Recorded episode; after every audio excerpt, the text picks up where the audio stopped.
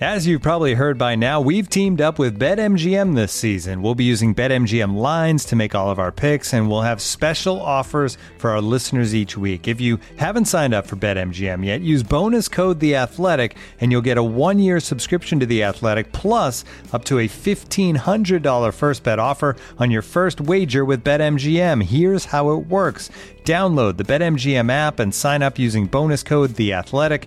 Make your first deposit of at least $10. Place your first bet on any game and claim your voucher for a one year subscription to The Athletic. See BetMGM.com for terms. U.S. promotional offers not available in D.C., Mississippi, New York, Nevada, Ontario, or Puerto Rico. Gambling problem? Call 1-800-GAMBLER. Available in the U.S. Call 877-8-HOPE-NY or text HOPE-NY 467-369 in New York. Call 1-800-NEXT-STEP in Arizona. 1-800-327-5050 in Massachusetts. 1-800-BETS-OFF in Iowa. 1-800-270-7117 for confidential help in Michigan. 1-800-981-0023 in Puerto Rico. First bet offer for new customers only in partnership with Kansas Crossing Casino and Hotel. Don't forget, if you haven't signed up for BetMGM yet, use bonus code The Athletic, and you'll get a one-year subscription to The Athletic, plus up to a fifteen hundred dollar first bet offer on your first wager. Well, we have had a day already. Welcome to Time Czars. If you look right now at your uh, amount of time remaining in the episode, you may think, "Whoa." What's this? An episode and a half of Time Czars? What did I miss? Well, a lot. And we missed a lot. Uh, early this morning, here as we sit here on March 11th, we did a podcast. Crack of dawn. We were up, we were rocking, man. We were talking about free agency. We were talking about we are talking about that offensive line. We're talking about Nate's apparently prophetic Lucas Niang story. We were in and out and all over. We were having a dandy old time. Then the podcast ended. We were about to send our files to Danielle. Mm-hmm. Then Nate's phone buzz. Mm-hmm. Adam Schefter. The Chiefs have released Eric Fisher. Well, well, that's big news. We should probably talk about that. All right, you know what? We'll do a little thing. We'll tack it on the beginning. We can knock it out in five minutes, and then bzzz, my phone buzzes. What's that? And Mitchell Schwartz.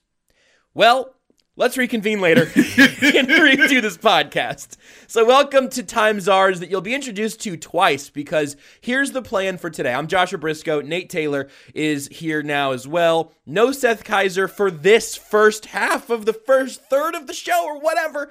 Uh, we were all three together for the full episode we did this morning. And there is some really good stuff in there. And there's a lot about Lucas Niang, actually, which again only becomes more relevant yes. now. But after you'll hear the intro in a little while, you will know that uh, that was before Eric Fisher and Mitchell Schwartz were both released by the Kansas City Chiefs. Enormous news today. And so we'll talk about that part here now in this first little chunk of the show. Nate, how have your last few hours gone? It's been uh pretty interesting, somewhat surprising. Um I think you and I both agree, Josh.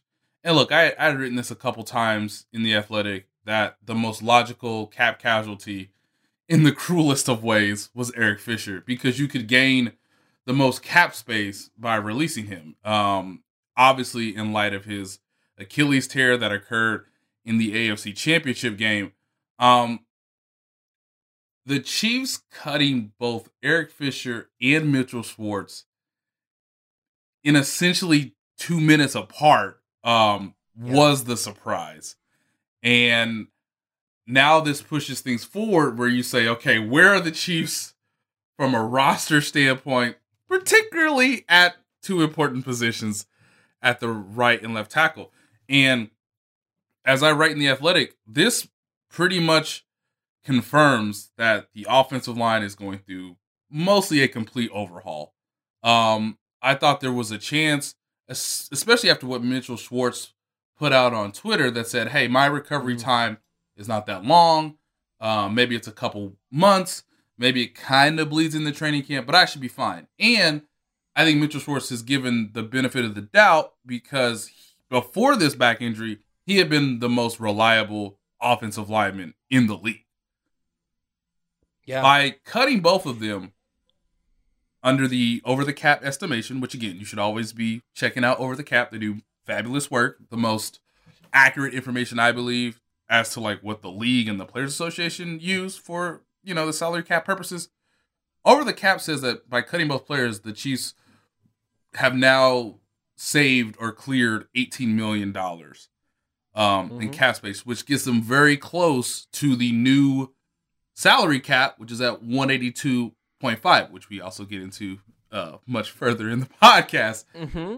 Mm-hmm. I, I just think all of this is to say we thought if one of them isn't back, understandable. Both not being back, that's a bit of a surprise. And it means that the Chiefs are moving into essentially a new era where it's on Brett Veach, that front office, and the coaching staff to make Patrick Mahomes as upright as possible. Because although Mitchell Schwartz and Eric Fisher are over 30 and are injured or recovering from injuries, I should say, replacing those two guys in the production they gave, particularly in 18 and 19, it's not going to be easy to do. So I'm fascinated to see what the next moves are. But Josh, how do you take into the accounting that not only do we now understand what truly is the most biggest priority of the offseason, but how do you think the rest of the roster sort of, you know, shifts now because it's so clear to everybody that they need offensive linemen in in in bunches. It's such a good question, and I'll, I'll give you I'll give you my kind of the take here from me at the at the front end, and then I can build out the logic however we need to here. But we're now at this place where Lucas Niang is in some ways the best known quantity on this offensive line or on the at the tackle right, position that right. is, And that man has not played an NFL snap. Correct. That is crazy. Correct. You see an enormous void at tackle. Twitter these last several hours has been all about all right, let's find our dude at 31 who's playing left tackle for the Chiefs. And in terms of the roster altogether, in terms of the cap that they the, the cap money they cleared out there, I, I think we probably should have been a little more aggressive about expecting Eric Fisher to not be on this team. Now, I'll give you the reason that I think we got a little bit swindled on that. We got a little bit duped. It's because I'd like to quote a man really quickly, if I could. Just a man talking to just a man talking to some other people about 10 days ago. Mitch just recently had his disc worked on, and we're hopeful for him to return to training camp, and the same thing with mm-hmm. Fish. So we're hopeful both of these guys can complete the rehab and be available for training camp and start the 2021 mm-hmm. season. That is Brett Veach 10 days ago lying to our faces. Just just taking all of us for fools and, and, and not wrongly, correctly taking all of us for fools, I guess. Um, because um, I really, between what Schwartz had said that you mentioned already and that statement there, I really thought Mitchell Schwartz was going to be not just on this team come opening day, but the starting right tackle week one. I w- that's who I would have put my money on in that regard. Um, I thought the math always was a little fishy, no pun intended, for Eric Fisher to try to have him playing left tackle even if you're only expecting him to play half, half the season, season right. two thirds mm-hmm. of the mm-hmm. season, whatever. Yeah. But here's where I'm at now, and again, roster construction wise, where they go from here. I have seen a lot of people tweet their like opening day uh, Chiefs offensive line. Ooh. Everybody's got Lucas Niang at right tackle already, Correct. right? That's fine. That makes sense. Uh, honestly, I, I think we we'll we'll know very soon exactly how they feel about Lucas Niang because if they add only one tackle before the draft, we're going to know they feel all right about Lucas Niang. I'm not sure if they move on from Mitchell Schwartz if they don't like Niang. I don't know what Schwartz's actual medicals mm-hmm. are though. So that's right. all, you know, that's with an asterisk. But I will be absolutely floored. I don't this is no inside information. This is no report. I will be floored just from my logical reasoning and what I know about the Kansas City Chiefs and Brett Veach. Floored if they enter the NFL draft with Yasir Durant as the guy protecting a $500 million blindside. I would be stunned beyond belief. I'm not going to do another taser bet because I've got one still outstanding. Right. But there, there's that's twofold for me. Okay, one is that let's say you get one of those dudes, you get Cosmi at 31, which I think at this point. Not sure he'll be right. there. Let's go ahead and pencil it in. You end up taking Leatherwood, whatever. Okay, you find your favorite tackle that you pencil into that left spot. One, rookies are not sure things. That applies to Lucas Niang here as well. Two, First round rookies are not sure things. Just because you go in the first round does not mean you are bringing any sort of guaranteed stability to the left Uh, side of that uh, offensive his, line. His, name was Eric Fisher, and he was drafted first overall in 2013. We went through this. So three, Nate, three is that if you're picking that dude at 31, we're not talking about Sewell here, and we're not talking about Eric Fisher, who bounced around and had his early career Yes. struggles that we all remember. You're talking about picking at 31. Four, you have no idea who's going to be available after 30 picks. And it's probably not going to be a, a second tier tackle because maybe Sewell is on his own, or maybe you want to go ahead and say it's going to be a second tier guy, but the two first tier guys are way off the board already, whatever. You are picking from a very limited pool there, and you're just gonna have that dude protect Patrick Mahomes and say YOLO. I, I I think I think that is an impossibility at this point for Brett Veach. I would I would be happy to bet something that is not electrical that the Chiefs will invest in a left tackle. And then, and then it gives them flexibility in the draft. They want to draft a tackle, fine. Then they might have a guy to compete with Lucas Niang or step in for the veteran after this year or a couple of years down the road. They can draft the edge that they're going to take at 31 still. They can maybe they go for a center there. I cannot imagine that they cleared 18 million dollars just to spend it all on edge rushers and then and then try to have some rookie at 31 protect Patrick Mahomes. So if we look at the current roster right now, Josh, uh, Yasir Durant is a tackle. He is on the roster. Lucas Niang coming back from uh, opting out is a tackle. You know, there was a time, and you know, perhaps still, where Martinas Rankin considers himself a tackle. Do you want a little Martinas Rankin, uh, coming off essentially a, an entire injury year from his from his knee injury in 2019? And that's about it because Mike Remmers uh, is a free agent. It's it will be interesting to see how much the Chiefs try to convince him to come back for a one year deal as sort of a backup, just because he already knows the offense and the system. And look, when given the opportunity, he played well when he wasn't, you know, trying to uh, be the starting right tackle in the Super Bowl, which was, you know, obviously, you know, overreaching what his talent is at this point. Left Or, tackle. yeah. yeah. excuse me, left tackle. He had moved from right to left. Yeah. Um, Right. Thank you. Mhm. I'm gonna mention something that I found to be quite interesting. Knowing this Mm. man and knowing exactly his line of thinking and me having similar thoughts. Um, now again, I'm reporting as best I can through a situation that's that's going to be fluid, just because free agency, as I've said, and you will hear much later, gonna be pretty wild, kids. Um, they they Mhm. just cut two proven tackles. like Yep. most NFL teams don't even do that, even given these circumstances. So, Yep. our buddy Jeff Allen, former chief, uh, I'm going to quote him on Twitter from five hours ago. Quote, there's a plan in place. You don't make moves like this unless you know Yep. for sure what you're doing. I trust Veach, just a tough business. Sucks seeing your friends get cut. Yep. I completely agree with him, and I want to know what the move is. And that's what's Mhm. going to be fascinating over the next four days, I believe. Are you telling me Trent Williams is in play? Everybody's in play. Everybody's in play Because if point, I 'cause think. you you can't be making these moves unless Trent Williams isn't in play. That's right. And Seth Keysor, who's not here, would tell us. Our buddy Seth would tell us, "You want to you want to plug and play? That's the guy."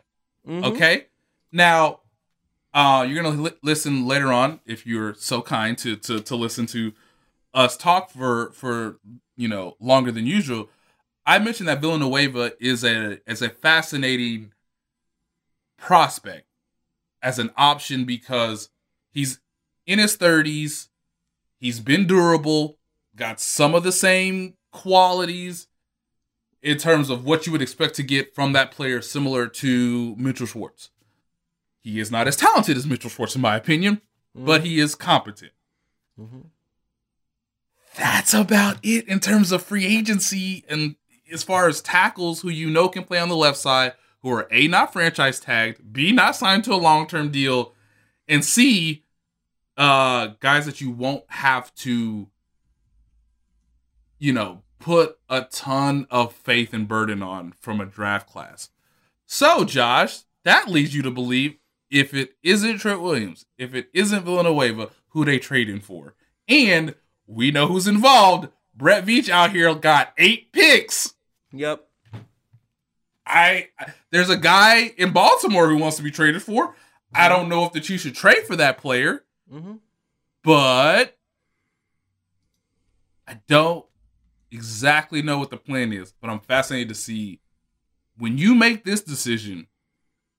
There's got to be an assurance, and if the Chiefs somehow get Trent Williams, that whoo okay. I'm just it's a possibility is all I'm saying. They they will be I was told the Chiefs are going to be ultra aggressive and the entire offseason in a lot of ways comes down to how the hell they rebuilt this offensive line. Yeah. And look, a couple other things. One, I mean, you mentioned uh, Orlando Brown in Yeah. Baltimore. The one those moves make me a little bit queasy, uh, or queasy might be too strong word. Make me a little nervous. Basically, for like the Frank Clark deal, where you're giving up capital and, And- money. Yes, because That's tough By the me. way, Mr. Orlando's not gonna come here if you're not gonna pay him. That's right. So I that that makes me a little hesitant because I'm I'm happy. Look, if you want to trade up and and draft a rookie that you're really confident in in a situation, all right, fine. If you want to pay someone in free agency, cool. You want to pay a guy that's on your roster already, sure. Um, but whenever you're in that situation, you have the least leverage and you're paying the most for a guy. That scares me a little bit. Um, one other element, but also the the trade idea is one thing that makes more sense given the timing of this because we're not in the legal tampering period yet. And Correct. Everybody's tampering. Everybody tampering. Everybody's tampering. Like like it might not be legal yet, but so is like speeding is also illegal, and everybody's speeding. So like I, I I imagine that they have a plan pretty well locked into place. But if you have a trade pretty much in place, or or a very good idea of where that's headed, you can be having those conversations with a dude, you know, with a team who- who's got a dude under contract already. Yes. One thing I wanted to ask you about Yes. though um, is something that I've seen. I w- I wouldn't just bring up anything I've seen on Twitter, but I have seen a lot of people who would have a pretty good idea. Some some reporters and stuff that I, I think highly of who have suggested, hey, you know what? Maybe uh maybe once Eric Fisher's healed up, maybe the Chiefs revisit this, maybe there's a reunion in the future whenever he's healthy for less money. I would love to know what you think about that. I'll tell you where I'm at and why I'm skeptical. If, if you're under contract with the team and, and your threat is, hey, we're going to cut you, or do you want to work something out to try to figure this out, I think that's when the team has the most leverage. And if you're going to get cut and also be carrying a dead cap hit because you've been moved on from in that regard, um, I don't know why that player would be terribly likely to revisit you later on once you've gotten healthy for free, as opposed to taking the pay cut and getting healthy in the building. It doesn't make a lot of sense to me, but I've seen enough people who would know sort of suggest it. So I'm, I'm curious what you think. Yes. Yes. Yes. this is not a visual medium, but I am nodding pretty emphatically. Have I have I heard similar things? Yes. Is it in the athletic by the time you listen to this podcast? Yes. That one possibility is at, and I've sort of I've sort of I won't say hedge it, but like to from what I've heard, based on what we also heard ten days ago, there is a possibility at the midway point. So let's say eight games, nine games in a quiet 17 game season. Um, Mm, Eric Fisher feels healthy. Now, this goes into relationships and what you know and the and the the ability to be comfortable with who you're working with and why you want to work with that person. There is a possibility for whatever reason. Now, what also isn't a factor in this, Josh, you probably know this is, can you tell me what the chief salary cap situation is going to be in mid in mid October, November? no. no, I, I, I barely know what it is right now. Right. So again, there's a lot of things have to work a certain way, but there's a chance um, that Eric Fisher could give the Chiefs the first call. Would kind of be the way I would Mhm. uh, sort of describe it. Hey, I feel good. I did some workouts. I'm moving now. I got cleared by an independent doctor in order to sign a contract. You want your doctors to look at me? Cool. I'm already in town. I'm already Mhm. living here. Like, why don't you come on through? Uh, I'll take a couple COVID tests. That's what we're still doing in late October, early November. and we'll just see. I'll give you guys the first opportunity. If it doesn't work out, then my agent will um, scour the rest of the league and see what the landscape is in terms of my market value. Um, but like even the vet minimum for somebody going into year nine, I mean that's that's that's something mm-hmm. for teams that are already cap strapped with the salary cap going down. So mm-hmm. in in essence, yes, I agree with you. It's a there's a chance, but it seems it still seems low in terms of the percentage right now. Because again, you'd have to show you'd have to show a lot of different things working out a certain way. Uh, the team feeling a need, obviously, for for Schwartz to come back. Obviously, they you could always say that hey, it's a protection depth thing. Makes sense. We all saw what the Super Bowl was uh, a couple months ago or a month ago. Yep.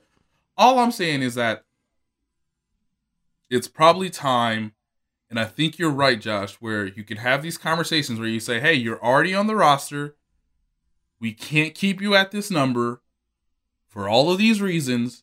These are really hard discussions, but like this is where we're at.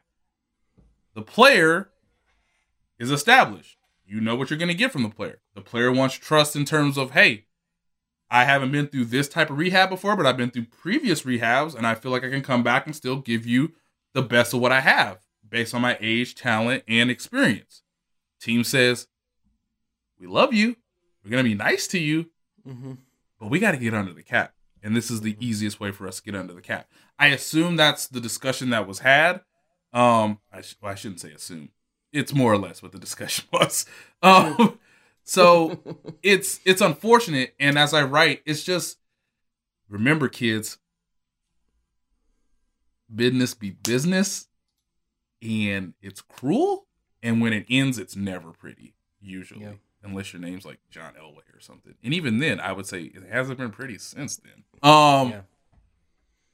all this is to say is that, Josh, you know, this was not, this was not easy, but it's what is being asked. Uh, the Chiefs have now joined, I don't know, half the league in making really tough decisions that they would not normally make under a year that was clouded by and impacted by a pandemic. So, um, Eric Fisher wants to continue his career. I'd be fascinated to see where he is in like again November, but I don't think Chiefs fans should hold on to the idea that there's an overwhelming certainty that that he's going to be playing in a Chiefs uniform again. I, I, I just would I would caution you if you have yeah. such a thought.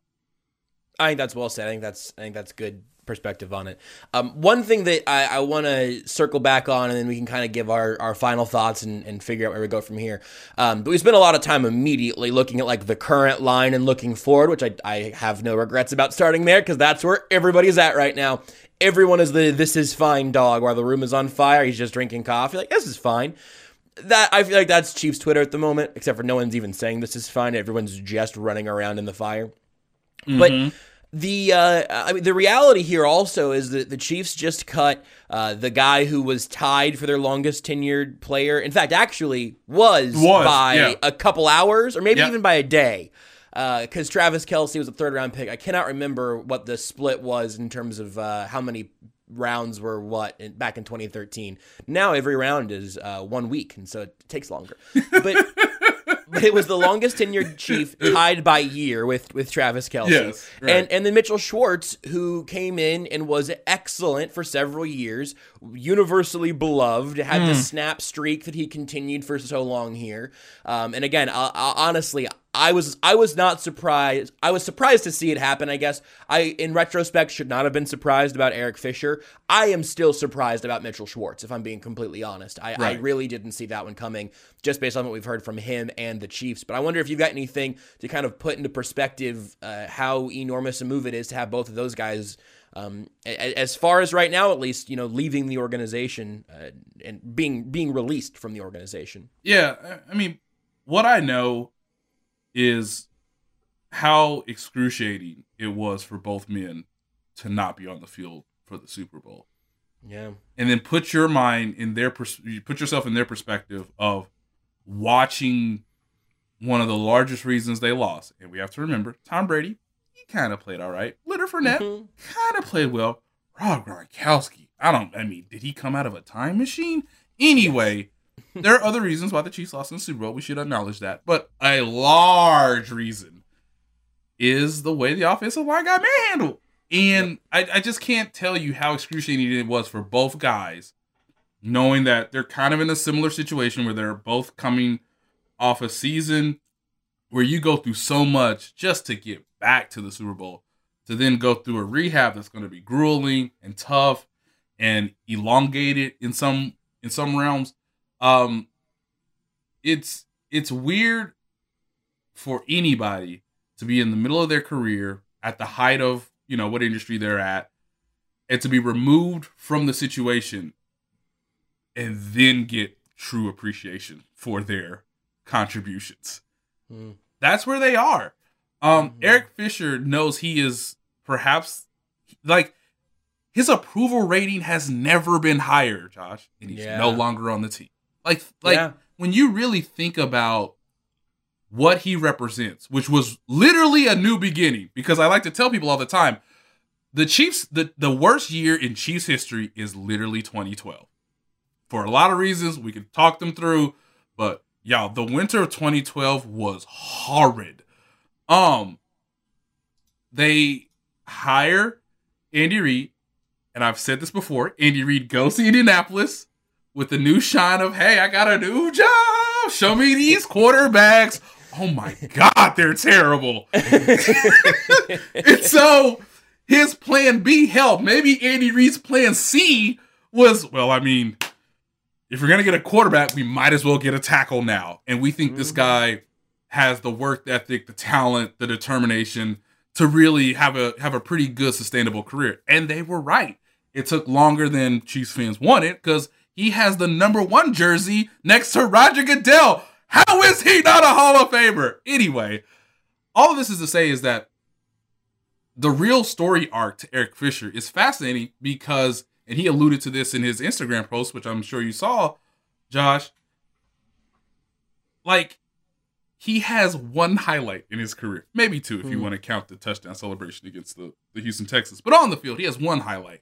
And the play from Eric Bieniemy was literally called catch and release. And yeah, he was released today to perhaps the biggest applause that he actually won't hear.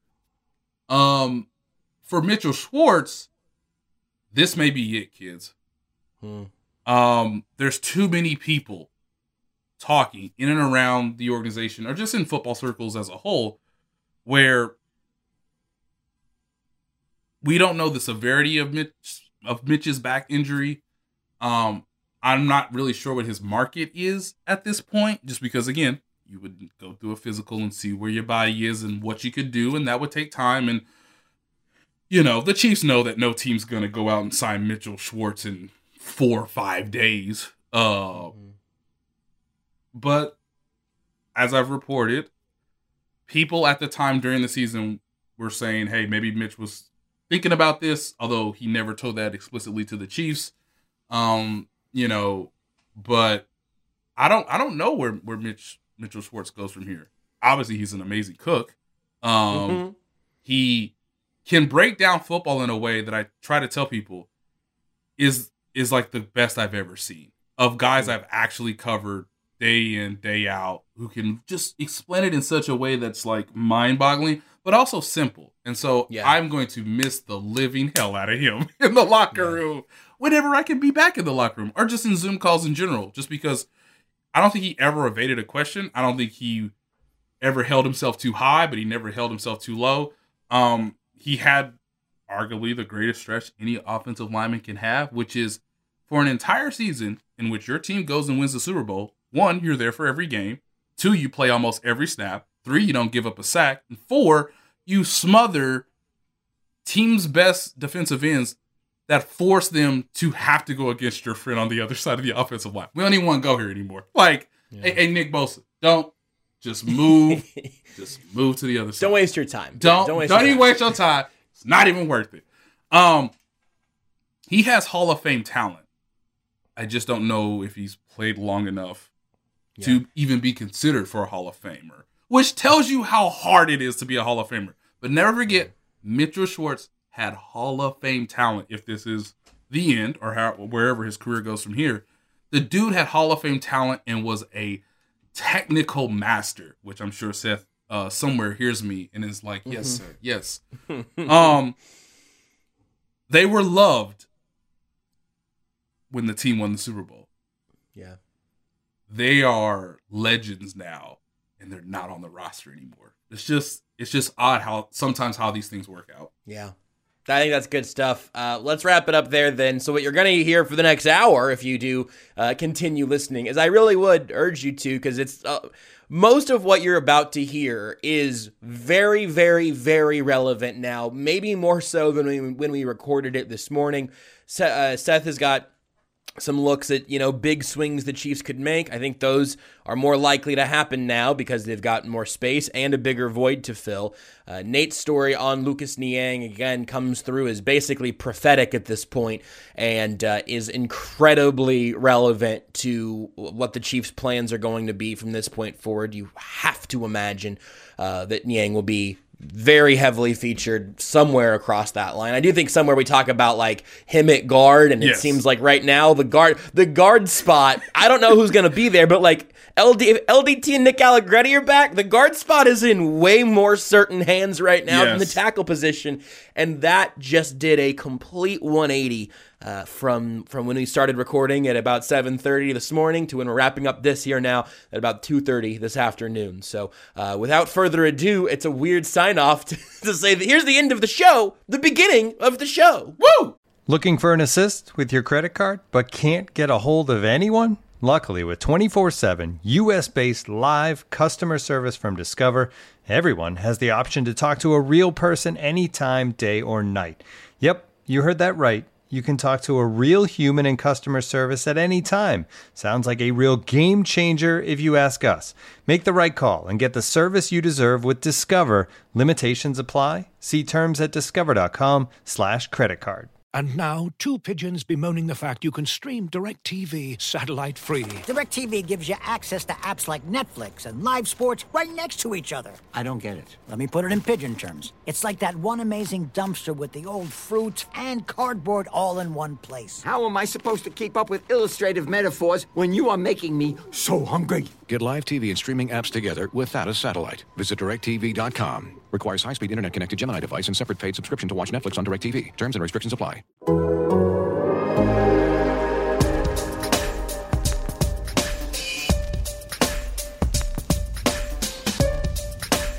All right, everybody working up. Everybody's working. With that, time's yours. The salary cap has been set. The NFL draft order has been set with compensatory picks.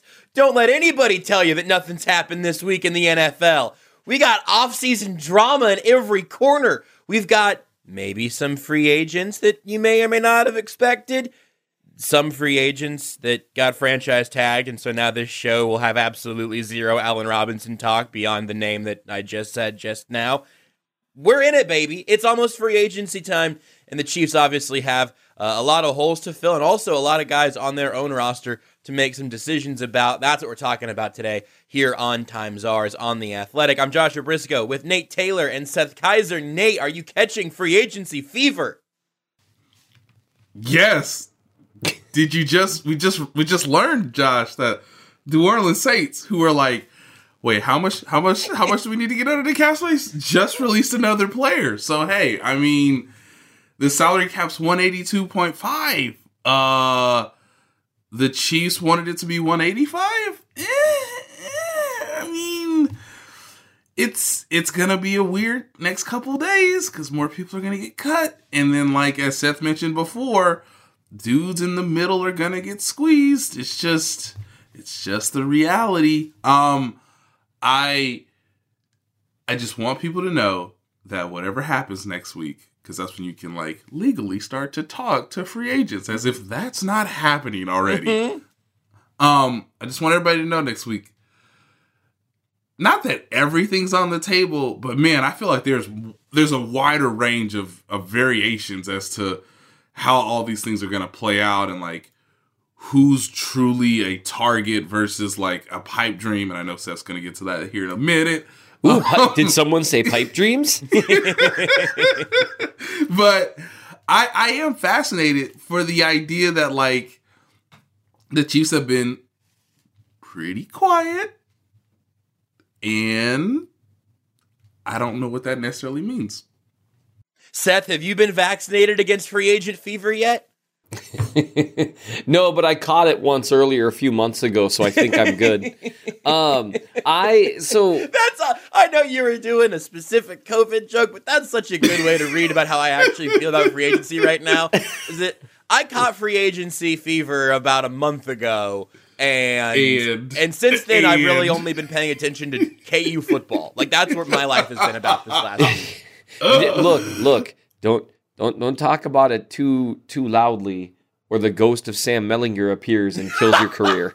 if Sam wants to, he will cancel this podcast with Sam, his words. Sam will just I just that is I mean, I, I gotta be honest, just seriously, I'm I'm sure he's an avid listener. Shout out to Sam on the on the funniest I've seen some some bad presser moments, and I've seen worse ones than that.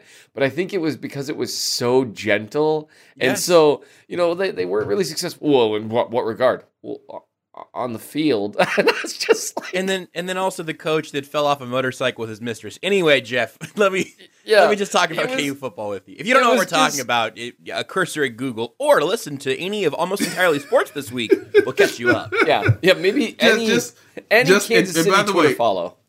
and by the way, just the idea that the school was like, now look, um, we've mutually agreed, we're not gonna say his name but we need to win football games. Mm-hmm. Like, guys, that's that's not why we're here. Yeah, that's not what we were talking about. that's what. Wait, what? Right. Like what? It's I feel bad so, for all the oh, KU oh, fans okay. that started we, we this just, podcast we, looking for an escape today. It's really, really yeah, sorry, KU fans. I, am genuinely sorry, but no. So with regards to free agency, I, I've, yeah, I I'm kind of excited it's just it's one of those things to where I've learned over the years to not mistake. Mm. Like again, so right now I'm writing uh, an article called "Big Swings" or "For the Fences." I haven't made up my mind yet. Some of like the big splashy moves the Chiefs could justify making, and if you haven't paid attention, I've already written about how they can create themselves like $30 million worth of cap space just by restructuring and then extending Tyrann Mathieu, never mind doing a bunch of other things. So th- don't talk to me. They can make one big swing if they want and not kill themselves on the cap.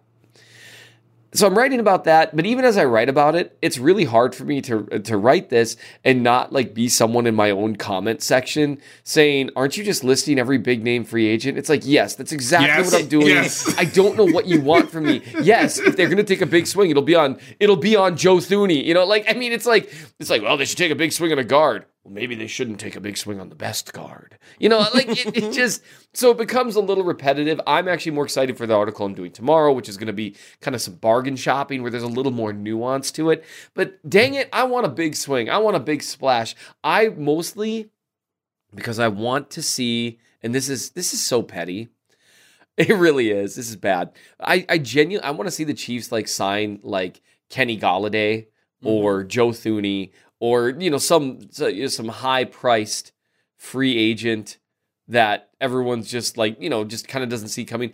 And the main reason, or like Trey Hendrickson, that's actually what the next person I'm writing about mm-hmm, here, or Carl Lawson, mm-hmm. whatever. Now, look, you're, if you're getting you're getting closer, Sam. Yeah, and that's let me just tell you, Chiefs fans, if they do take a big swing and it's on a guy like Hendrickson who can play inside and outside, don't be like completely stunned, because and honestly, that would be pretty cool. Anyway, for me, it's partly just because I've had a lot of discussions with people about the salary cap in the last few days. And I just want to be able to say, Ha! I told you they can do whatever they want. It doesn't matter. And then just freak out. So again, it's petty, but I just want to see all the they can't keep getting away with with this gifts. and where are the Chiefs getting this money? Remember last year when they had $177 and then mm-hmm. they proceeded to spend like nine billion dollars or whatever it was.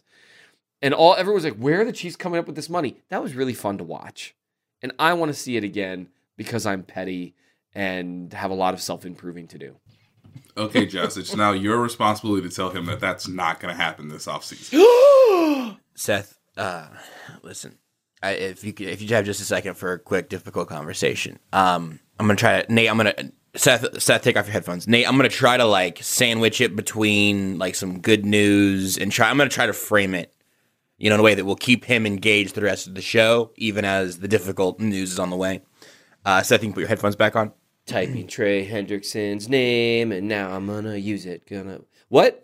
This so Seth, this this may seem like a total non sequitur, but Santa is real, and I know you know that. No way. Is no, he he's, I mean, you, you, you, Santa's real, and I know you know That's that is terrific it- news. It's terrific. It's terrific, terrific news. Also, that made my um, day. It's gonna keep getting warmer in Minnesota. That's that's pretty good. That's pretty good news. That that Mhm. is that is good news. Although to be fair, we did get like six inches of snow dumped on us last night. Well, but it's gonna, but it's gonna get warmer. It's get gonna warmer. get warmer. It's gonna It's get warmer. gonna- You you telling me the sun will come out tomorrow? The sun will will well, I, it'll go up tomorrow. There may be there may be clouds between. Wow, that- That's terrific news too. Thanks, Josh. Man, Yeah, absolutely. I man, just want gonna be a good day. Um, you're smart, talented, and handsome. Um, the Chiefs aren't going to sign any of those major free agents. The Chief in the North newsletter is doing really well. Hey, it is doing well, man. It's been such a blessing. I've worked really hard. Wait, what was that other thing you said? So, so let's let's talk about the news a little bit. Uh, you mentioned that Nate that the salary cap is going to be one eighty two point five across the NFL. The Chiefs' adjusted cap number is going to be one eighty eight point four and a little bit of change. And shame on me for not giving you the number down to the ever living dollar. Like Brett Veach won't use every single penny of it, but Right. uh, one one eighty eight point four is ultimately the Chiefs' number with some cap rolling over. Um, a, a cursory look down the list that's that's about average uh, around the league. Um, I don't know how the Buccaneers have less than 182.5 on this list that Field Yates tweeted out. That is a little confusing to me. I don't know how that happened. Did they get punished somehow? I'm not sure. Uh, but but you said you, you know the Chiefs were kind of hoping that it would be more like 185 as opposed to the 182 and a half. Um, it could have been a whole lot lower if they had not all worked to try to set the floor where they did. Um, Right. Ultimately, that floor got moved up to 180. 180 182.5 now is the league wide number. Do you expect that to have any extra repercussions as opposed to it being the difference between 180 and 185 or something in that kind of window? Or is this pretty much according to plan now? Well, it's it's the best that they could do. Um, and I know from the Players Association side, it's a little bit like, but like, y'all y'all know y'all about to get all this money from these TV contracts. Like, just just just bump it up a little for you for you for you guys. Um, but the league wants to be, you know, financially sound and like, hey, those deals aren't there yet. We want to adjust the cap in a smoothing nature versus just projecting something that maybe isn't the case. We don't know how long we're going to be in this whole pandemic thing. By the way, happy, unhappy uh, one year anniversary uh, to when the world essentially shut down, especially in, in America. Um, I think for the Chiefs' sake, they were hoping, praying that the league would be like, you know what, we're gonna take this soft measure and say, hey, let's let's give teams 190 because have you seen the the Saints cap number? Have have you seen it? The Eagles don't even have money, and the Eagles ain't even good. Um, the Giants I saw are trying to clear cap room, and I'm like, how? Like, I can't So name a again- player on your team. right, a third of the league was like, hey man, um, how many people we gotta cut? So the Chiefs are in this weird space where they don't have to cut as many people as say some of these previous teams have done. Even the Vikings, who I think have managed their cap decently over the last few years, realize, hey, we need to move on for some guys. Um, one of the bigger names is Kyle Rudolph. So for the Chiefs, I feel like they can convert some money over. They can sign Tyrann Mathieu to an extension. I believe that they are on track to do that. Um, now, I don't think it's going to happen anytime soon. I think the team wants to see how free agency goes, and you can always sort of once you get under the cap number at some point uh, between now and when the league year starts on the 17th, you can then give Tyrann Mathieu an extension that is comparable to what he is in terms of ranking him among all the best safeties. You can push much of that money off. Uh, you can give him a nice little signing bonus, and like Seth mentioned, you can create a, a, a good amount of gap. But I know that with 185, the team had already done several rounds of models as to like, okay, we've projected this player to make this much at this salary cap number 185. We've already understood that like here are people that fit our system that we know we have some connection to, whether it's with a coaching staff, player, whether we saw them at the combine when they're coming off their rookie deal four years ago, and we kind of understand like who they are and what they've shown on tape. We understand the situation that their team is in that they're previously coming off from. This is why Trey Hendrickson is so interesting, just because the Saints normally would try to keep a player that talented who just played his best season of his career on the last year of his rookie deal, but they ain't got no money. So you are trying to identify guys that you know are going to hit the market, guys that you know will fit your system, that'll be affordable to you. And I just think there's going to be a little bit of change as to, okay, now we really got to be honest with ourselves as to what do we prioritize. And I guess this is a bigger question for everybody, even even our listeners. I've said pass rush has been a, a big thing all off season. Uh, you can still be allured by the receiving options, most notably Corey Davis. Um, there's still a need to address the offensive line because Brett Veach, to start this month, was like, we need to address we need to address the offensive line. So it's a matter of like, where do you want to go?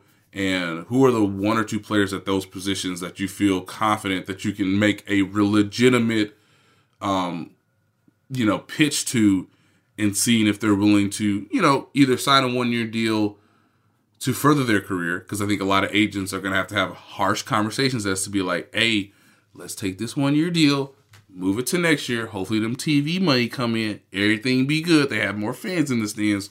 Or are you comfortable signing a deal and not being Calvin Noy, where it's like, hey, I'm going to sign this money, and a large part of it is after this upcoming season, but they're not going to cut me next year, right?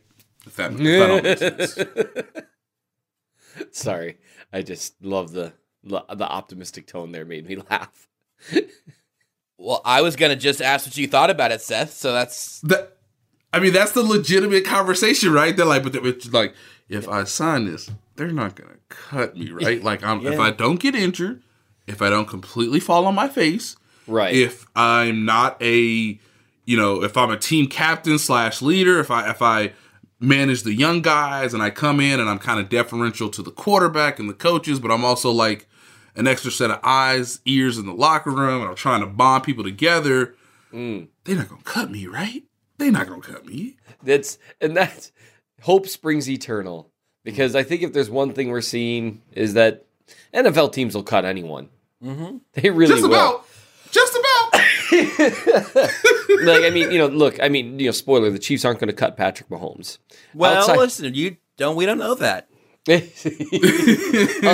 well, uh, you know what? If he if he asks Sam in what regard during a press conference, anything is possible. Uh, you you're you're absolutely right with uh, you know Nate. You're always right. You're so you're, you're just so level headed. But I want to talk about big swings. Dang it! because life is short and we don't bring know. Out, bring out that. bring out your Little Tikes gigantic bat, and uh, and here just, we go. Just grab that wiffle ball bat that's about got like a three foot diameter, and you just yeah, start even, swinging, swinging. Even Sammy Sosa would be like, "Hey man, what's in that bat?" um. So I, you're completely right. All of it makes complete sense.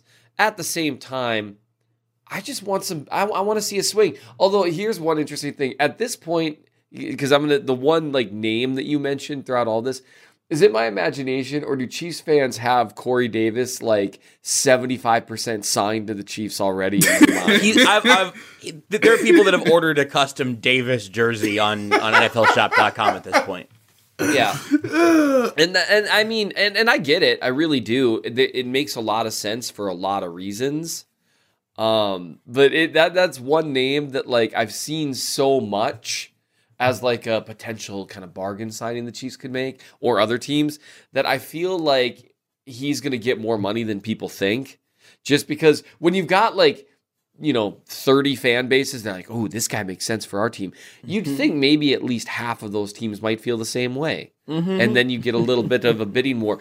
Although, I mean, with with the wide receiver group this year, There really there's a lot of good free agents, guys. Like at most positions, if you really look at them. And, and, so, it's, and it's only and it's only gonna get bigger because um bigger. I, I I asked somebody this name this is not a big swing, Seth, but it's kind of a moderate swing, kind of a moderate guy. Um, are you are you interested in in in Zach Ertz because nobody's trading for Zach Ertz. Nobody's Zach Ertz will, therefore Zach Ertz will probably be released because the Eagles ain't got no money. I am I'm very interested in Zach Ertz as tight end too with the Chiefs. You you you know his his reputation is now what it is. But I mean, considering what happened with the Eagles at quarterback last year, I'm in a very like eh position to judge him based on that. And I would love to see the Chiefs invest in tight end too. See, I like I like moves like that. You know, you buy low, do that sort of thing. And that's kind of the fun part about free agencies. Everyone tries to figure out how to game the system, right? Right. I, I do have some terrible news, and despite what I'm about to say, please continue to subscribe and read the Chief of the North newsletter, where we are the one exception to the thing. Well, the, the second exception, the athletic as well. These are the two exceptions, and Josh's show. These are the three exceptions to what I'm about to say. It's really hard to predict how players will play on a new team, even like elite players. Mm-hmm. Often, remember when the Raiders signed Lamarcus Joyner after he played awesome in with, with the Rams, and everyone's like, "Oh man, they're finally addressing that safety spot." And, and now they've got him. cooked in week two. I mean, that's just even with elite players or players that have played at an elite level, it's hard to judge exactly what they'll do on a new contract. Even guys that have been really consistent. Oh man, I'm about to say something that's going to land me in some trouble. Danielle, for the love of God, don't use this as our as our audio clip. um, Danielle, Danielle just perked up. Danielle's and, Frank, and she's enraged. Get that cut and clip and finger ready. Here we go. Frank, Frank Clark played at a very high level, very consistently for like what four straight years before coming to Kansas City. And last year he played. This last year he played pretty average, right? I mean he, he he's okay, but so that man was still a Pro Bowler. He was. A, he was the best, the best measure of success in football. Good point. I, I, think, I, just, I just wanted to say that. just, just I, I, I, would be willing to. I'd be willing to bet, and and I, I would love to sit down and, and have it explained to me why I'm just completely wrong, and he actually did play very, very well last year. Maybe that's the case. I've started my charting. I'm not sure. I think that's how that's going to end, at least in my opinion. But my opinion's not this positive. But the point there being I think he would even say, like in terms of rushing the passer last year, he did not have a great year or even really right. good year. And he was super consistent for years in Seattle. And then when he finally got healthy last year, he was really good again. And so you just never know. You really don't. The NFL is a weird thing. And especially with guys that are like in that above average range, you know, you really don't know how, you know, what you're going to get in, in Ndamukong Suh at this point. You don't mm-hmm. know what you're going to get with like these, you don't know what you're going to get with Corey Davis. Maybe you get the guy that had almost a thousand yards. Maybe you get the guy who had like, you know, 400 every other year. It's just, it's tough to say. So just keep that in mind with free agency. You just don't know. You don't know. You know, remember the Chiefs signed Tyrann Mathieu. There was some hesitancy there, like, oh man, they're kind of treating him like an elite safety. Is he an elite safety? I mean, aren't there better safeties on the market? Said, you know, idiotic people like me. And turns out he's been unbelievable. So it's just tough to say. That said, please continue to read and subscribe to both the Athletic and the Chief of the North newsletter, where we can tell you what will most likely occur and how it'll go. But that, that's the beauty of free agency. It's the mystery, right? You get to optimistically project guys that played well last year. You get to optimistically project that they'll play just as well this next year. And guys that kind of had a down year last year, you get to optimistically project they'll bounce back. And so you get to have the best of both worlds. Customers are rushing to your store. Do you have a point of sale system you can trust, or is it a mm, real POS. You need Shopify for retail. Shopify POS is your command center for your retail store. From accepting payments to managing inventory, Shopify has everything you need to sell in person. With Shopify, you get a powerhouse selling partner that effortlessly unites your in person and online sales into the one source of truth. Track every sale across your business in one place and know exactly what's in stock.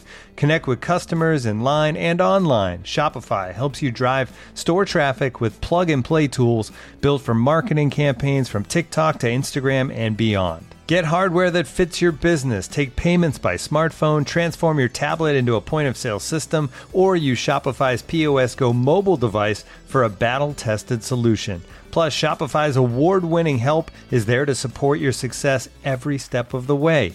Do retail right with Shopify. Sign up for a $1 per month trial period at shopify.com slash the athletic, all lowercase. Go to shopify.com slash the athletic to take your retail business to the next level today. Shopify.com slash the athletic. It's crazy, Seth. This podcast isn't even up yet, and Frank Clark just tweeted you and said, "Nuh-uh." I I It's- doubt is- he would he- just say nah. Is he on the Zoom right now? no, Danielle, look, did you let Frank Clark into the Zoom? look, Clark I'd love makes, to talk to him. I just would like to know that he was here. Clark makes me nervous because he's one player I've never interacted with, and he never has a problem dunking on people. And so I'm just like, just look, Frank, if you're listening to this, I'm just saying it's what I see. I'm very sorry if I'm wrong. Please don't be mean to me on Twitter. Come on, I have a family. My my my kids really look up to you. What you They- what you really what you really need is to say all that to Frank Clark, have him interrupt you and ask in what regard. And Yeah, at that point, you're at least on I'll equal know. footing. Yep, and then I'll know. It's like, well, it's over. I've had a good run. Look, I've been writing about the Chiefs for a decade. I've had a good run. You know, I've, I've had a good run. I, I've I've only ever had players really come after me in DMs or via email, and so it's it's about time I have someone just dunk all over my face on Twitter. So we'll we'll see how that goes. Uh, yeah, I mean, I guess we will. that's a tough. That's a tough thing to pivot from. That mental image is a difficult one. It's challenging. it's challenging. I am that French dude, and Clark is Vince Carter, and he is. Ju- yeah, I, I can just see it happening. He's still So- rising. Yes, Still, yes. man. I have I've like started to twitch a little bit and maybe move backwards just a tad, knowing what's about to happen to me. But uh, but it's just an example of a player who has been very very consistent, having a down year. Um, Nate, one thing I wanted to make sure we talked about some here that is obviously, I think, going to have a pretty big implication on some other things the Chiefs do. We've mentioned Lucas Niang's name a number of times, uh, and you had a story pop up on the Athletic pretty much right as we were about to start recording the show this morning. So I am now I am in the very uh, uh, the uncomfortable position of asking about a story I have not read yet because it just got up there and I didn't get an early draft.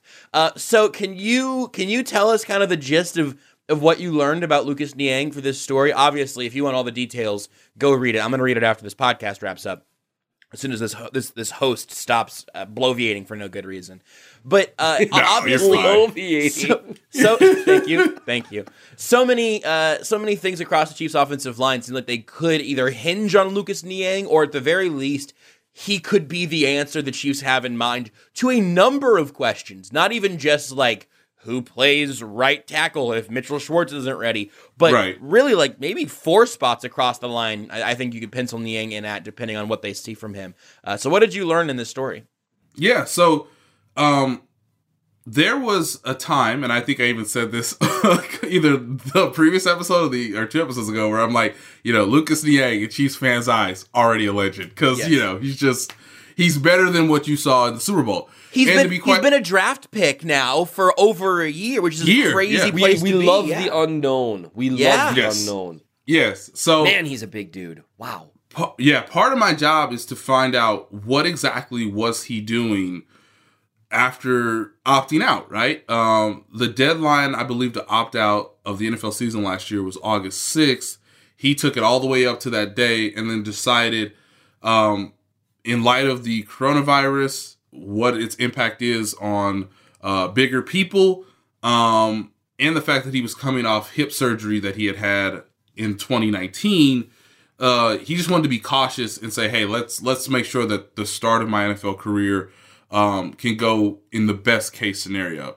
Um, thankfully, obviously, more and more people are getting vaccinated. That is uh, a medical miracle that we didn't know was going to happen on August sixth. So, um, for Chiefs fans, it's interesting to know that from mid September on, um, Lucas Niang was working out and was training on his footwork technique, hand placement, and how he was going to mirror and counter pass rushers basically in his hometown of Connecticut while the Chiefs were going through the 2020 season. And he really hasn't stopped training. This thing is going to go really from mid September to whenever he comes back to Kansas City and the team has some form of an offseason program or if they are going to do more remote offseason work like last year and then obviously he come back for training camp, whether that's in Kansas City or St. Joe. The bigger point in all of this is that Niang understands that he needed to become a more prepared player after being with the Chiefs for a couple weeks in training camp last year. And he is a large human being, as Seth mentioned. He's six foot seven, 320, and he moves really, really well from what I've seen on some of these training videos that have been posted on YouTube. And you can go find them. You can just type in Lucas Niang Chiefs and it usually pops up. But I got a, a really good chance to talk to his um the guy he's really trusted this in this process, his trainer, although he doesn't really call himself a conventional trainer. But Brett Yaris is somebody that's worked with Niang since he was a senior in high school.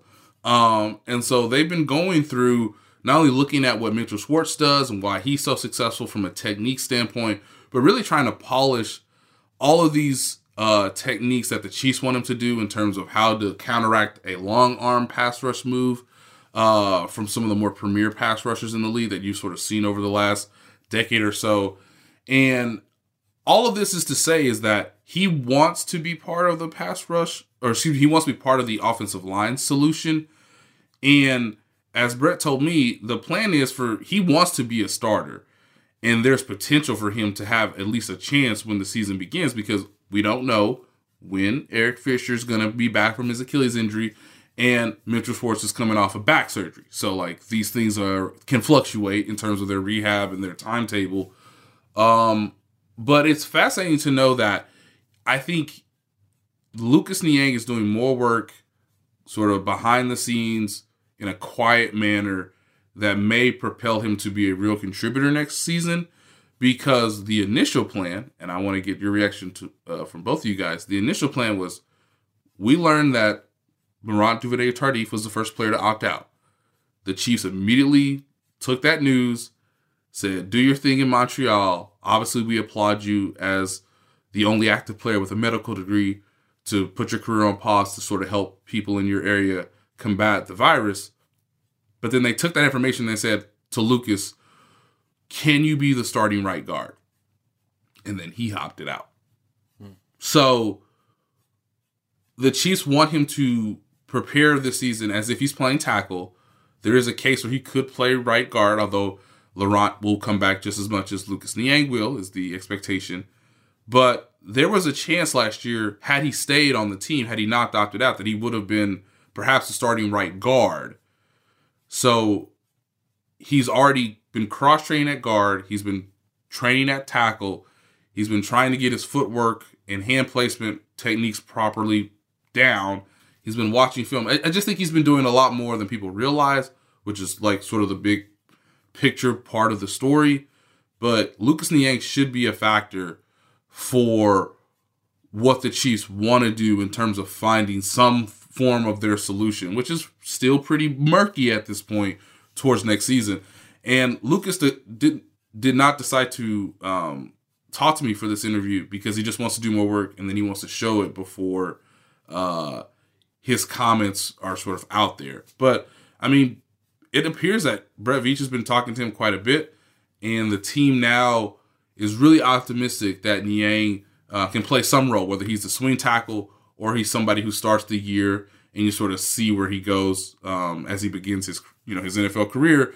Essentially, two years after his last collegiate game. One other thing on that, and then I want to hear what you think of all that, Seth. But one other kind of additional part of that that I think you've you've uh, implied, but I, I don't know if you have any more specifics on is, I've wondered how much contact he had with the Chiefs before opting out, and and how much information he was able to take in terms of like the playbook or getting some sort yeah. of working knowledge of the offense uh, over the course of him still having opted out. I had no doubt that he'd be working in, in, in some regard. The details of this are all great. Um, but do you did you get a feel for you know will, will he be coming in at beyond a rookie level of of understanding of the offense? Do you think? Yes, yes, he should. And one of the things that the Chiefs loved about him during the pre-draft process was how smart he was mm-hmm. and how quick he was to pick things up. So Andy Heck gave him a ton of things. Andy Heck is the offensive line assistant. I should probably mention that. Gave him a ton of things to really work on. And there's apparently going to be more YouTube videos of him sort of doing specific things that the Chiefs sort of mapped out for him. Now, the league's rules about how teams can communicate mm-hmm. to a player who's opted out was was very like weird last year yeah. um, because they were technically members of the team, but they weren't with the team last year. Um, so some of this is self-generated from Niang and his trainer. But I think in talking to Eric Bieniemy, Andy Heck, and Mitchell Schwartz, Lucas Niang got a real sense of where can I get better? Here are the things I want to accomplish, and I will come back as a more prepared player who's physically fitter to to obviously play in the NFL than somebody who's coming off of a hip injury um, in a relatively brief amount of time based on when the surgery happened and when he would have played his first game. Um, but I, I get the sense that he knows everything he's supposed to do, and he's on track to to be a real option for the Chiefs if everything goes well once training camp begins. Seth, how does that make you feel? It makes me feel good. It's just there's so much, there's so many questions. Um, I know primarily uh, based on very few things. Uh, your article, Nate, and then the few videos that have been released. It looks like he is working a lot as though he's preparing to play right tackle. Yes. Um, and the Chiefs have a right tackle in theory. Yes. And so then the question is, I mean, are they going to ask him to play guard? Are they going to ask him to flip to to left? What specifically are they going to ask him to do? And so I'm really excited about Niang. I wrote about him last year. Um, you know, he's a guy who put together really impressive uh, college tape. We've talked about this before. That had he not played hurt in the 2019 season, he might have gotten drafted higher because his his tape from the year before was good, and it was good against really good uh, rushers. Like he did end up going up against like Chase Young and Nick Bosa. Chase Young called him his toughest matchup. Yes, um, which is that's saying big, something. Yeah, that's a big deal. Um, he has excellent physical tools. He's got good feet and great size, and those are hard things to find. You know, a combination of size and strength. So I'm excited for him. He managed to play pretty well even when he couldn't kick slide, when he had to just backpedal because his hip, I believe it was, or maybe it was his back. No, I don't think it was his back. No, it was, it was his hip. It was his yeah. hip because his hip was hurting so much he couldn't kick slide. Which it's like, man, good on you, but maybe get the surgery, dude. Like, mm-hmm. so I'm excited about him as a player. Everything with the Chiefs' offensive line right now stresses me out. I am a dude that needs a plan, right? I I need a plan, and not knowing what's going on with Fisher and Schwartz, I, I understand what the team has said. The, Achilles thing freaks me out. And we've talked about this a million times, but that dampens my my hope with a lot of this because it's like, oh, okay, great. Well, is he going to play or is he not going to play? Um, now, I think what Chiefs fans are going to have to get used to, and Josh, you kind of alluded to this, he's basically been a draft pick now for a year and a half. Yeah and it's going to be tough to because because we're going to all view him as a second year player when he's not really a second year player. It's going to be tough to adjust the expectations to understand. Well, he probably won't play in an ideal world, uh, depending on what they try to do on the interior. But that would be the plan for him as a rookie. Like the plan wasn't necessarily for him to play as a rookie. So that's going to be the hard thing is to treat him like a rookie when we've been talking about him for a year and a half. So I- I'm excited to see him play. And I just, I just want a plan, guys. I just need to know the plan, and it needs to be something other than a miraculously fast recovery for Eric Fisher. That that that that that can't be the plan. That that plan makes me stressed. Josh, tell me that's not the plan. Well, so here's the thing. Here's here's where I can here's where I can go ahead and pivot us right into the next into the next topic of conversation is that part of the offensive line plan is I think going to become more clear over the next week. Um, not just with the guys that they may bring in, because listen, uh, we we touched on this at the beginning. We've all said the names of guys who will not be members of the Chiefs a lot these last couple of weeks. this last month, we have talked way more about guys who will be playing for other teams than guys who ultimately be, ultimately be playing for the Chiefs, just by like the uh, number of, of names we've said. They're obviously not going to add all of these guys. But one thing that that Seth, you you wrote about this in your kind of thirty thousand foot view of you know the offseason plan that we talked about this on last last show as well. But I kind of want to circle back in on a couple of things in terms of like while we're here on the offensive line. Nate, I would love to know as you as you stand right now, whenever you look at Austin Reiter and Andrew Wylie and Mike Remmers and Kelechi Osemele, the the guys across the offensive line that that are uh, pending free agents in one form or another. Um, Wylie is restricted. I think the other guys are all fully uh, unrestricted free agents whenever the, the league year starts. Um, what are you What are you thinking sh- we should be expecting in terms of who from last year is coming back, who will be going elsewhere, and then where does that leave the Chiefs as free agency will open up for everybody?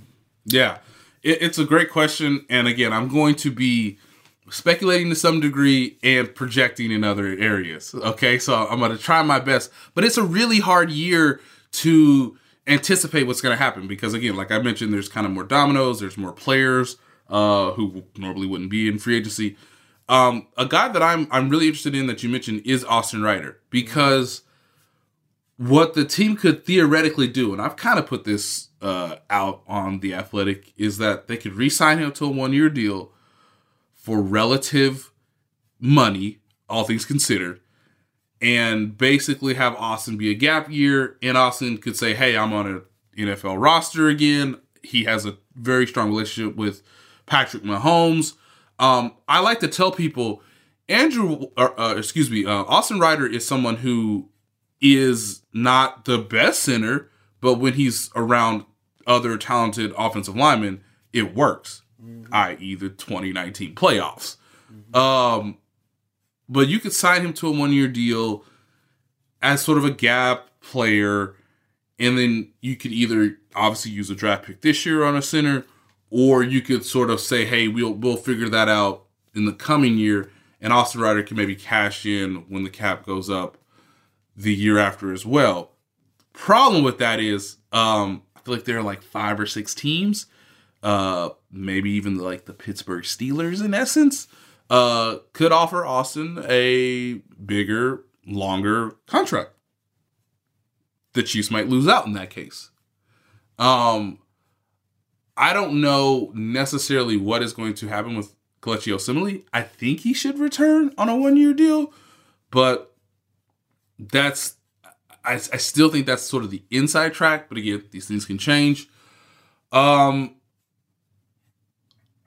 my question to you guys is to further protect yourselves, would you guys bring Mike Remmers back? Because I think Mike Remmers is is comfortable coming back if the calls are made and it's an understanding from both sides. But if you know you're trying to get a tackle in the draft, most notably towards the bottom half of the first round, even if you can now use some compensatory picks to move up or to try to move up. Um, I it, it's a hard read to understand exactly where the team is going to go because they may be more pursuant to go defense versus offense. So, um, again, I'm trying to make sense of all of this, but it's it's hard to say if if if I'm making any sense at this point. I, always think you make sense. Austin Reiter's a really interesting name. As I was, as I'm sitting here trying to write about like you know big names they could bring in, you know, and the big swings. Austin Reiter's a name like obviously he's not a big swing, but he I keep thinking about him in terms of how he's played when he's had good guards next to him yes. versus yes. how he's played when the guards have struggled. He is kind of um he, he he he tends to take on the traits of the interior line around him. He is not going to drag down a competent interior line, but he's not going to lift up an a non-competent. Incompetent yes. sounded too mean. A non-competent offensive line. And he does. I mean, we're we're we're a couple years into it now, and there are still some issues in terms of stunts, twists, that sort of stuff. But he wasn't the primary problem on the interior last year, in my opinion. He just wasn't necessarily a huge part of the solution. What's the what's the name of that stuff? The uh the stuff that like vegetarians eat, you know, that like absorbs the flavor of everything you put on the plate. Tofu. Um, tofu. He's he's Hold on. he- so I'm sorry. Hold on. Time out. I'm sorry. I'm sorry. Did you just forget what tofu is called? I'm a I'm a 36 year old Midwesterner, Josh. I've never even seen tofu in real life. Carnivore. I- above Seth, his, I don't- above I his they have it- You've They eaten have it at with me. Chipotle, you, Seth. you, you remember you remember all that salad that I had when we went to Joe's barbecue? Oh, you don't? Oh, because I don't eat the food my food eats. They they have it. Not, animals don't eat tofu. They Yeah, have I it. was they gonna have follow it at up on that Chipotle. Joke. They have it at Chipotle. Yes, and, and I'm sure when you go there, I'll tell you what. Next time I'm in Kansas City, you and I will go to Chipotle. I'm kidding. We're, we're just gonna get barbecue. I'm not. Yeah, we're gonna lie get barbecue. Yeah, yeah, Yeah, yeah. yeah, What like, the that fuck what kinda we- what we ridiculous. doing, boys? But if we, if you and I are ever in a position we're in Chipotle together, you go ahead and order the tofu burrito, and I'll order the meat burrito, the meat burrito, for lack of a better term, and we'll see who's happier. I have a feeling it'll be me. I, I- just wait, forgot what tofu is. I'm sorry. That's just okay. That's just crazy It's to not me. like that- it's bacon. I mean, let, let let's. I mean, is tofu? I didn't realize that tofu was so serious to you. It's just relatively common. So- it's just if you'd have been like, "Hey, what? Hey guys, what's the? It Uh, is not what's common name- in Park Rapids, Minnesota. What- How's that? What's the name? What's the name of that meat that comes from the big, the big? I don't, I don't know. Big dogs that moo. What is that called? What? Beef? Are we, yeah, we're, we're really, Yeah. we're really You- you comparing beef and tofu. You That's sound what we're like doing of the- today. In this, the year of our Lord 2021, we are comparing beef and tofu. Seth, you, you sound like the the incompetent G- general manager or one of them in draft day. That's what you sound like. Hey, who's that? Hey, bring up the tape of that guy. He- he's- what is he? A tier two, tier three? yeah. What's he running? What's his name? I- What's his name? Man, this is I, I just okay. I forgot what tofu is called for a And then Sunny, and then Sonny Weaver calls you and says, eaten- "I want tofu too." I want tofu too. I just okay, fine. Uh, my deepest apologies to the tofu loving community that is clearly large I and exists. I don't love it. I just know what it is. It is right, right. Like, have you not looked at Tofu's tape the last two months, Seth? You know what? I, like I said, we're all slaves to our own experience, and my experience, like, like I'm not busting your all chops for not knowing what flesh kegla is. Okay, we all eat different things in different regions, and I am blaming this on regionalism. It's like when I Yeah, I'm- pronounce, it's like when I call it jaguars, and then I have people send me mean messages on Facebook. I'm looking to see if I would can. I'm trying to find a menu pronounce of them that way. Minnesota, a North Minnesotan Chipotle, just to see if uh, if they have tofu on the on the menu in Minnesota. Okay, I'm sorry I forgot what tofu is. Anyway, to return to the point. Just to return to the point, Austin Reiter, he is he's tofu. He takes on the characteristics of the interior line that's around him. So if you if, if you invest a little bit in that interior line, let's say let's say man, their their their dream comes true and Schwartz and Fisher both come back healthy and they say, "Man, Niang, can you play left guard, dude?" Can you can you play left guard? And he says, actually, yeah, I can because I'm huge and I've got good feet too. And it's like, okay, great. Hey, LDT, oh, you're back, LDT. Oh, great. Then Austin Reiter hopefully takes on the characteristics of an of an interior line that plays well. It's it- it's another one of those. Remember, I said earlier, yeah, I get stressed out with what I feel to be almost a non-plan plan. When it's a plan that hinges on a few other things going right, that can stress me out. That said, I think a lot of Chiefs fans are like, oh yeah, you got to move on from Reiter. Then the question should always turn to, and then to whom are we turning? Mm. Yep. And I don't think Because- the Chiefs have a really obvious upgrade on Austin Reiter that's available in free agency and accessible to them. I mean, Corey Linsley's there. I don't know how accessible he is. That yes, I I don't know, and so it's it's it, he's he's an interesting one, like you said. Like when we see what they do in free agency, I think that's going to kind of let us know a little bit what they're thinking is going to happen.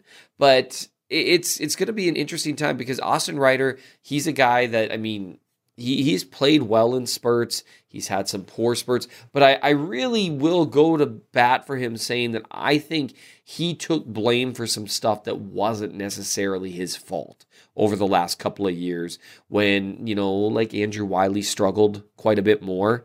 Between the two of them, I think Reiter played significantly better the last couple of years. So that, that that's that's just worth thinking about. And again, I don't know how you upgrade on him.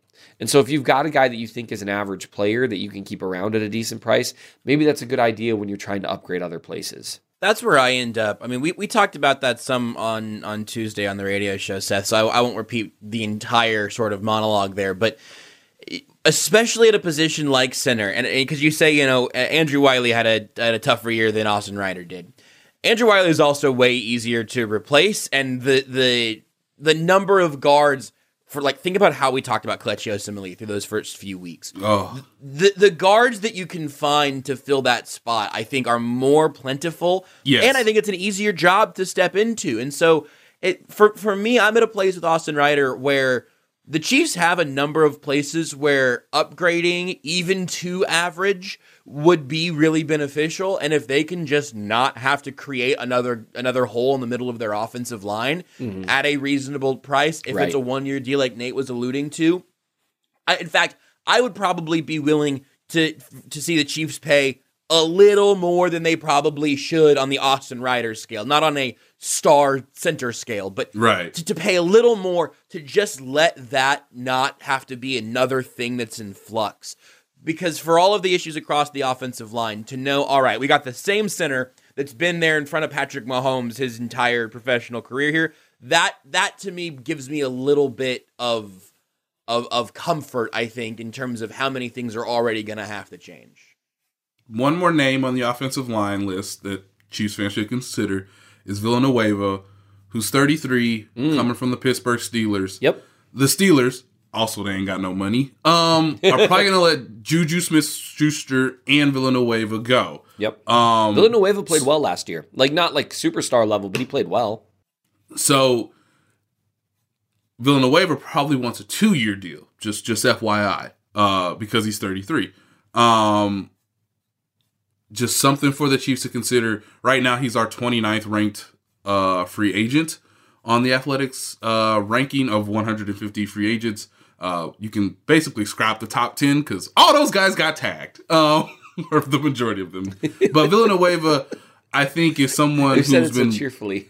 That was nice. I know he's Villanueva's been reliable. Um, he hasn't had to deal with a ton of injuries throughout his career. Yes, he's up there in age, but you usually feel comfortable with those guys who are 30 who have a 30 or, or older who have a real track record um, that they're going to be productive for you in some role, whether he's coming off the bench or is a plug, you know, a, a plug player um, for, say, you know, Eric Fisher or Mitchell Schwartz. Uh, if you need another tackle, uh, just for insurance purposes, because uh, Chiefs fans will probably feel like, fellas, we can have we can never have enough tackles.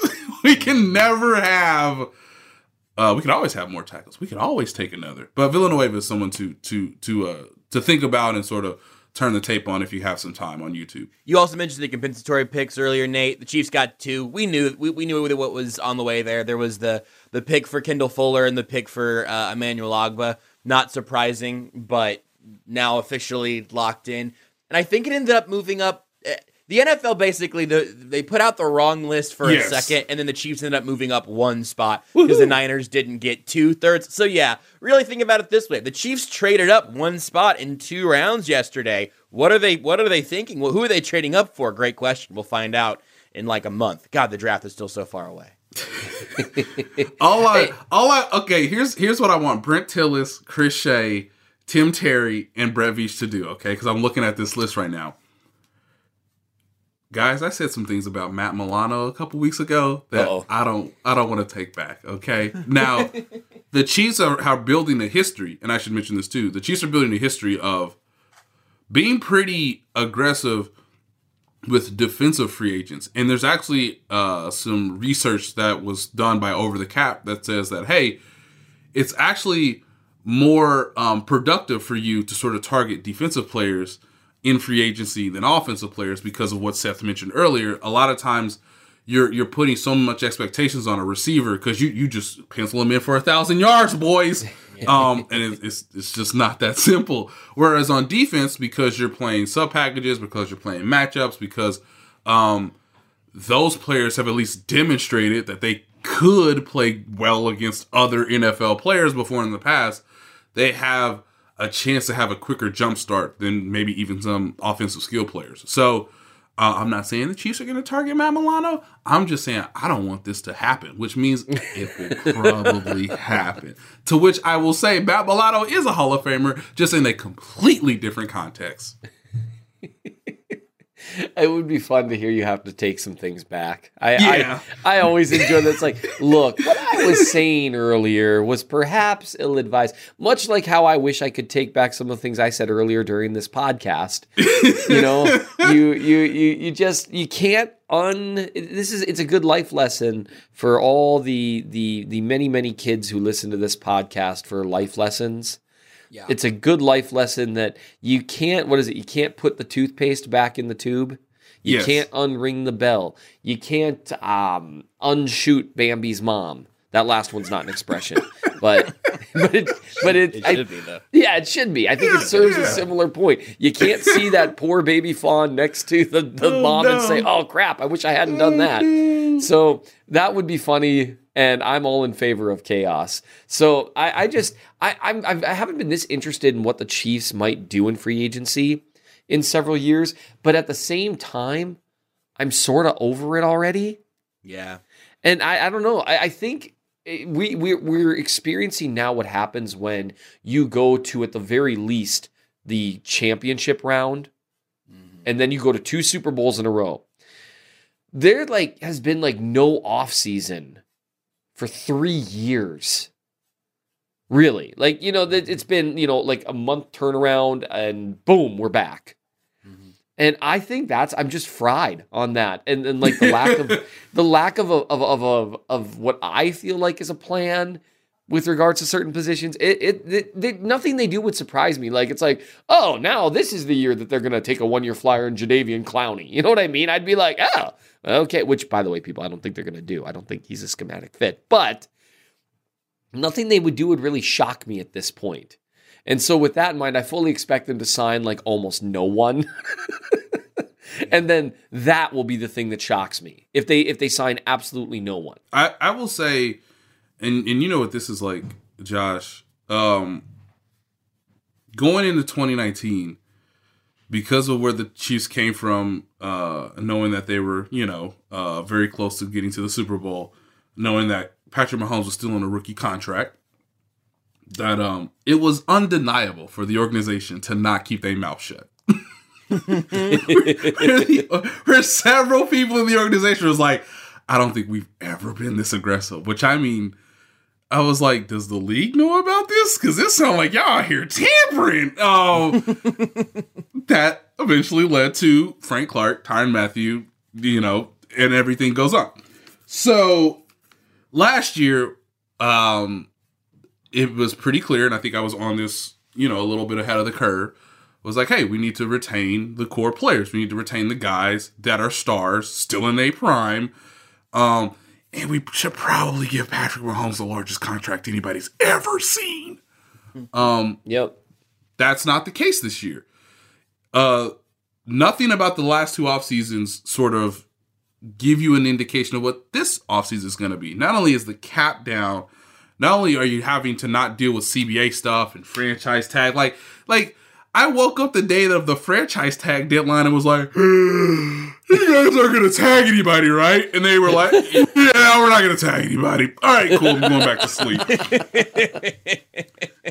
like, so, so far, it's been pretty quiet. I think it's safe to say, moving forward, the Chiefs should probably prioritize the draft slightly above free agency. Not to say that you shouldn't be a player in free agency, not to say that you shouldn't make all the calls but that the scouting's gotta be there come the draft, which is even more difficult because some kids only played five games last year in college. Now, all that is to say is I don't have a read yet on what the Chiefs are doing.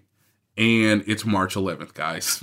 like I don't like I have I have scenarios that make a lot of sense when you talk to people, but I don't know if there's a clear path as there have been the last two years where even before free agency came out, I kind of had an idea as to what the team was going to do. This year, because of the you know obviously the flattened cap, um, just the the enormous amount of players just being available, like can I can I tell our listeners that half these dudes wouldn't be free agents last year? Half of them. Mm-hmm. And there's even going to be more people that are going to become free agents in the next few days. All of this is to say is, I don't know. you, the the classic Seth Keysor long road to a short thought, brought to you by Nate Taylor. I don't know if the title of this episode is going to be um, to be honest, I don't know, or if it's going to be Seth hates Frank Clark and tofu. Please, please, please don't do that with Frank Clark. He he's very active on social media. Boy, dude, it's I gotta it's say, man, there. it's it's crazy, Seth. And this this just might be my kind of twisted view, but I just think it's crazy how differently you feel about Seth hates Frank Clark as opposed to Josh hates Troy Aikman and Clyde Edwards-Helaire. It's just kind of crazy how whenever those tables are turned, you just got kind of a different energy, Seth. I don't yeah, know what the, you mean. Frankly. And the guy I feel like guy, you're drinking denial. you're just, just, saying you're just talking nonsense at this point. I just, just full gibberish. denial. Your pants are down, and you're like, I'm wearing pants. What are you talking about? it, it, it, shows it shows our personality that Josh is out here beefing with Troy Aikman. Seth yeah, is like, well, please don't tell Frank Clark about me. Yeah. And I'm well, like, I think it shows. I'm sitting the there like, well, the- I mean. I guess Matt Milano's not a Hall of Famer. Like that's as hot as I'm gonna get, kids it, it, does show the difference in our personalities. And I think it also shows I don't hear Josh out here going to war with Frank either. I don't hear it happening, and I don't think it's gonna. So I think it's also an acknowledgement of the differing personalities of whom we are speaking. Because you know, another person I'm never gonna, and he's played at an elite level in Kansas City, but you know who I'm never gonna say much about on Twitter? Tyrann Mathieu. because that dude is on Twitter. Like, it's true. And so, I, by just, the way, quiet, quietly been off of it the last since the season ended. Just, just gonna yeah, throw that out there. Quietly, has, that's a solid has, uh, point has decompressed from Twitter, which small golf clap to you, sir. Yes. Well done, him. An- another t- thing Tyrann Mathieu's better at than I am. Yeah, yeah, getting really, offline. The, yeah, that he's better at than it, it's. It's he's setting an example for us all that we're not going to follow. Although nope. Nate's pretty good about it. Ah. I, I would say, with regards to Nate's point on the number of guys who are free agents, it's going to be so interesting because we also don't really know what teams are going to do in terms of spending. Is it going to be a more tepid market, even for good players, mm. than it would be in a typical year? Because if that's the case, you're going to see more mercenaries. Mm. You're going to see more, okay, not going to get paid this year. It's going to be guys basically forced to take the Bashad Breeland role, right? Mm. Where Breeland, his market was was softer than it should have been two years in a row and the Chiefs were able to get him for, you know, three, four million bucks on a one year deal, they might have some opportunities with some like really good players here. Because, you know, we can joke about like Trey Hendrickson and Carl Lawson and, and Clowney and some of these edge rushers that are available. But if someone ends up kind of on the outside looking in, you know, you've got Okwara that is the one everyone loves talking about right now is going to yep. be the steal. That's it's like it's like Jonnu Smith, right? Where so many people are talking about him as a steal that now it's like I think they might need to overpay. You're going to end up with some guys on the outside looking in, and maybe that person is maybe that person is Trey Hendrickson. You know, three or four edge rushers signed, and the market kind of dries up. You go up to him, look, yep. you're not going to get yep. that big deal this year. Come play for J- us for. JJ Watt was like, you saying the cap going down this year? You you saying they, you saying there how many how many pass rushers are out here? Yep. JJ Watt. Oh, oh I need to get paid immediately. Yeah, JJ Watt did not wait for free agency to start because JJ Watt is not stupid. Also, JJ Watt did not sign with. I, I I hate to be the well, you know what? No, because I don't need to. Well, I don't know why. I'm no, shoot, taking, Seth. He did not leak, Seth. Okay, tell it to him. The whole Seth. thing, this that, that that beautiful, lovely story of him texting Kyler Murray, "I'm signing with Arizona because I believe in you." That is a beautiful thing to say. And J.J. Watt, by all accounts, is a fantastic teammate. But also, that is a bald faced lie. and I'm proud of him for supporting this quarterback, but it's not like it's like, okay, what is the best quarterback and coach situation in the NFL? I think it's Arizona. That's why I'm going to go there. That's not what happened. What happened was, oh, $20 million guaranteed in a COVID salary cap year? Yeah, yeah, I'll take that. I'll take it. Oh, no, it was 23 million guaranteed, I believe. And so I, JJ Watt, smart guy to get in there before everyone else did and get signed. I think the Chiefs are in a really good position to benefit from again, think of it as a Bashad Breeland thing. You you you're gonna have good players who just don't have the market they should and grab a few of those guys. Grab a few of them. And that it's it's a really good chance for a very visible team like the Chiefs that are known to be well coached, the players can get noticed on. So I'm excited for that. So I'm more excited I think for the second round of free agency. And until we know who gets snapped up in the first round, we're not going to know who that might look like. All right, so uh, on this episode, I'm going to go ahead and just Danielle, you can just write this down. On today's episode of Times Czars, Seth Keysor uh, attacks vegetarians, uh, says that Frank Clark is terrible, and calls JJ Watt a liar. I think that's it's probably too long for the title, but it could at least be the description. Quite the trifecta. Good work, Seth. Thank you. That's the show. if you want to, uh, if you want to follow anything else that any of other Seth's absolutely irresponsible side swipes, you can follow him on Twitter at real MN Chiefs fan, and also not just his work in the Athletic, which you should of course be reading, but also check out the Chief in the North newsletter. Links on his Twitter account, or you can go to real, or, excuse me, you can go to mnchiefsfan.substack.com. And then, of course, Nate is on Twitter at by Nate Taylor. All of his work up in the Athletic as well. I'm at JB Brisco. And I got almost entirely sports on Sports Radio 810, just all the time. Subscribe wherever you get your podcasts. You like podcasts, you're listening to this one. Go listen to almost entirely sports also. We talk about Jeff Long a lot this week. And uh, we'll have an, we'll have another show as news dictates, I suppose. Uh, hopefully, soon we'll be able to talk about some things being put into concrete from the Chiefs offseason. We'll know more, and uh, we'll figure out what what future Hall of Fame pass rusher Yep. Seth wants to take on next week. Yep, that that that's that's where we're all thinking now. I'm I'm going to be discussing uh, with multiple defensive end pass rushers. I'm gonna be on the phone and I'm just like, hey, uh, if the money's equal, just just just come to Kansas City because then you'll be besmirched on a podcast. yeah, yeah. Apparently, yeah. Some some county attorney from Minnesota is to say mean things about you for no reason. Even if you don't sign with Kansas City, he's just to say things about what you have to say. I look. I'm just saying, uh, money topics. I don't know what to tell you.